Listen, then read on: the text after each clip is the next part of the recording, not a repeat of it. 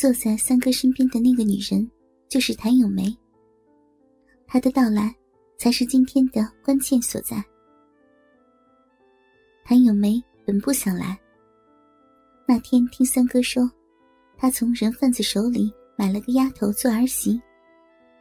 为了掩人耳目，要他冒充那个丫头的小姨。谭咏梅很是吃惊，心想：这个男人真是啥事儿都敢干，啥幺蛾子都想得出。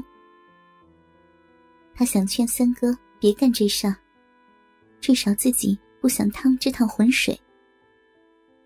但最后还是在约定的日子来了。咱好歹也是像模像样的人家，不能让人说闲话了，尤其不能让人背后怀疑翠儿的来路。三哥在说到完自己家里要干的活后，开始解释要谭咏梅来的缘由。明天我上县城去的时候，就把翠儿带上，让她住我这同事家。到那天啊。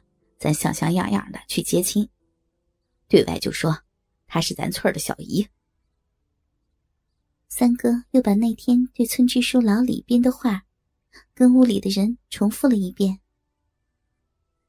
大嫂他们都点头称是，你一言我一语的议论起接亲那天的事项。谭咏梅没有搭话，心里跟打鼓似的。他一直都在偷偷的观察，对面那个被三哥唤作二嫂的女人，就是那天在镇上弟弟家窗户后面看到的那个女人。谭咏梅发现，二嫂也时不时的用眼角瞄他，眼神里像是充满了排斥。二哥看事情商议的差不多了，直直腰打了个哈欠，说道：“啊。”没啥别的事儿，我就先走了啊！要到临近的双塘沟子找人说个事儿呢。二嫂一听就瞪起了眼，骂道：“你谈个屁事儿啊！老三家要办这么大的事儿，你还有闲心去玩牌？今天你哪儿也别给我死了去！”二哥的脸顿时涨得通红，眼珠子也瞪了起来。三哥笑着起身，摆摆手。哈，二嫂，今天就让二哥去玩会儿吧。二哥，明天工匠来干活，你可不能耽误了事儿啊。二哥点头答应着，扭头白了二嫂一眼，站起身准备拔腿走人。三哥又大声嘱咐道：“哎，二哥，路上要是遇见人，别忘了告诉人家说翠儿的小姨来商量亲事了。”等二哥出了门。三哥忽然想到，该跟大傻、翠儿他们说事儿了。恰在这时，后门外有船靠岸的声响。三哥走出后门一看，不禁笑了起来：“哈哈哈！看把他俩给能的！”屋里的人都跟了出来。瞧见大傻正一条腿搁岸上，一条腿勾住船，小心翼翼的接应翠儿跳上岸。几个人也都笑了。眼前这个村子，之所以被称为双塘沟子，是因为老辈时村口有左右两个腰形大水塘子，中间被一条狭窄的田埂隔开，满塘莲荷。每到夏天，煞是好看。前些年，田埂被拓宽成了机耕道，加之。村民经年累月的倾倒堆积垃圾屎粪，池面已缩了许多，挤成沟渠，且四季浊臭，只剩下双塘沟子这个名号了。二哥一踏上那条机耕道，就捂着鼻子，三步并成两步。二哥要去的那户人家，也有着宽大的两层砖瓦楼房。就在村口不远处的一块空地上，孤零零的处着。屋前屋后都铺了水泥地，很是扎眼。这户人家的主人姓李，早先是个木匠。这几年拉了十几个人，组了支工程队，四处揽活，挣了不少钱。李木匠平时好玩牌，二哥和他是赌友。敲开李木匠家的门。平时烟雾氤氲的客堂，一片冷清。开门的是李家婆娘，一个快五十的女人。关于她年轻时的许多流言蜚语，一直在人们的口舌间流传。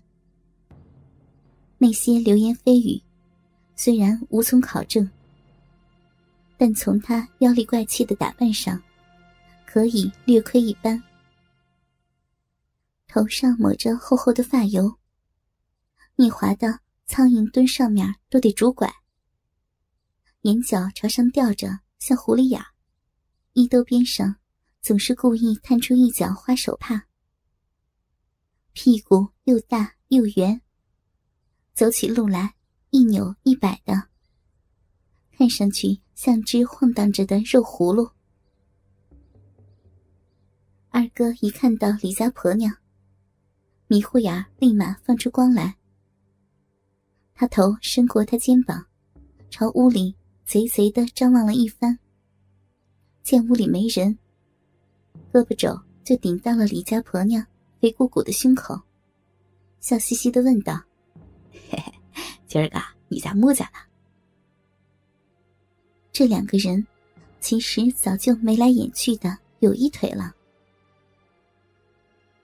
李家婆娘捅了二哥一下。褶子很深的狐狸眼吊得老高，将他让进屋，随手锁上了门，说道：“老李一早就带着栓子一起过江要账去了，估计啊得到晚上才能回。那两个赌棍也来瞧过了，刚被我打发走了。栓子是李木匠的儿子，初中没毕业，就跟着一起做工了。”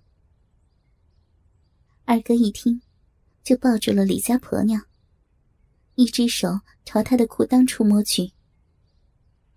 李家婆娘两腮泛红，嗔道：“死样，猴急个啥呀？”二哥嘿嘿笑着，让灶火间还有几分暖意。李家婆娘一边解着自个儿的裤带，一边顶着二哥说道。你也不找点水洗洗，臭烘烘的鸡巴。二哥掏出鸡巴，跑到水缸旁，用手淘了点水，就在鸡巴上撸了撸。李家婆娘叫了起来：“哎呦，你要死啊！这水你还让人喝吧，恶心死了！”边叫边随手抽出一根柴火，故作嗔怒的轻砸过去。二哥舔着个脸，又跑回柴火堆，失手伸进李家婆娘的胯裆里，胡乱摸了几把。凉水把那婆娘激得咧着嘴直跺脚。两个人都把裤子裤头退到腿弯处，露出了腚。顿时有一股腥骚味弥散，但谁也顾不上这些了。李家婆娘怕柴禾硌到臀背。就转过身，一只手提溜着腿弯处的裤头，一只手撑着柴禾堆，撅起磨盘样的屁股对着二哥。二哥在鸡巴上涂抹了些唾沫，一手搂着那婆娘的腰，一手握着鸡巴，就往那洞里头戳。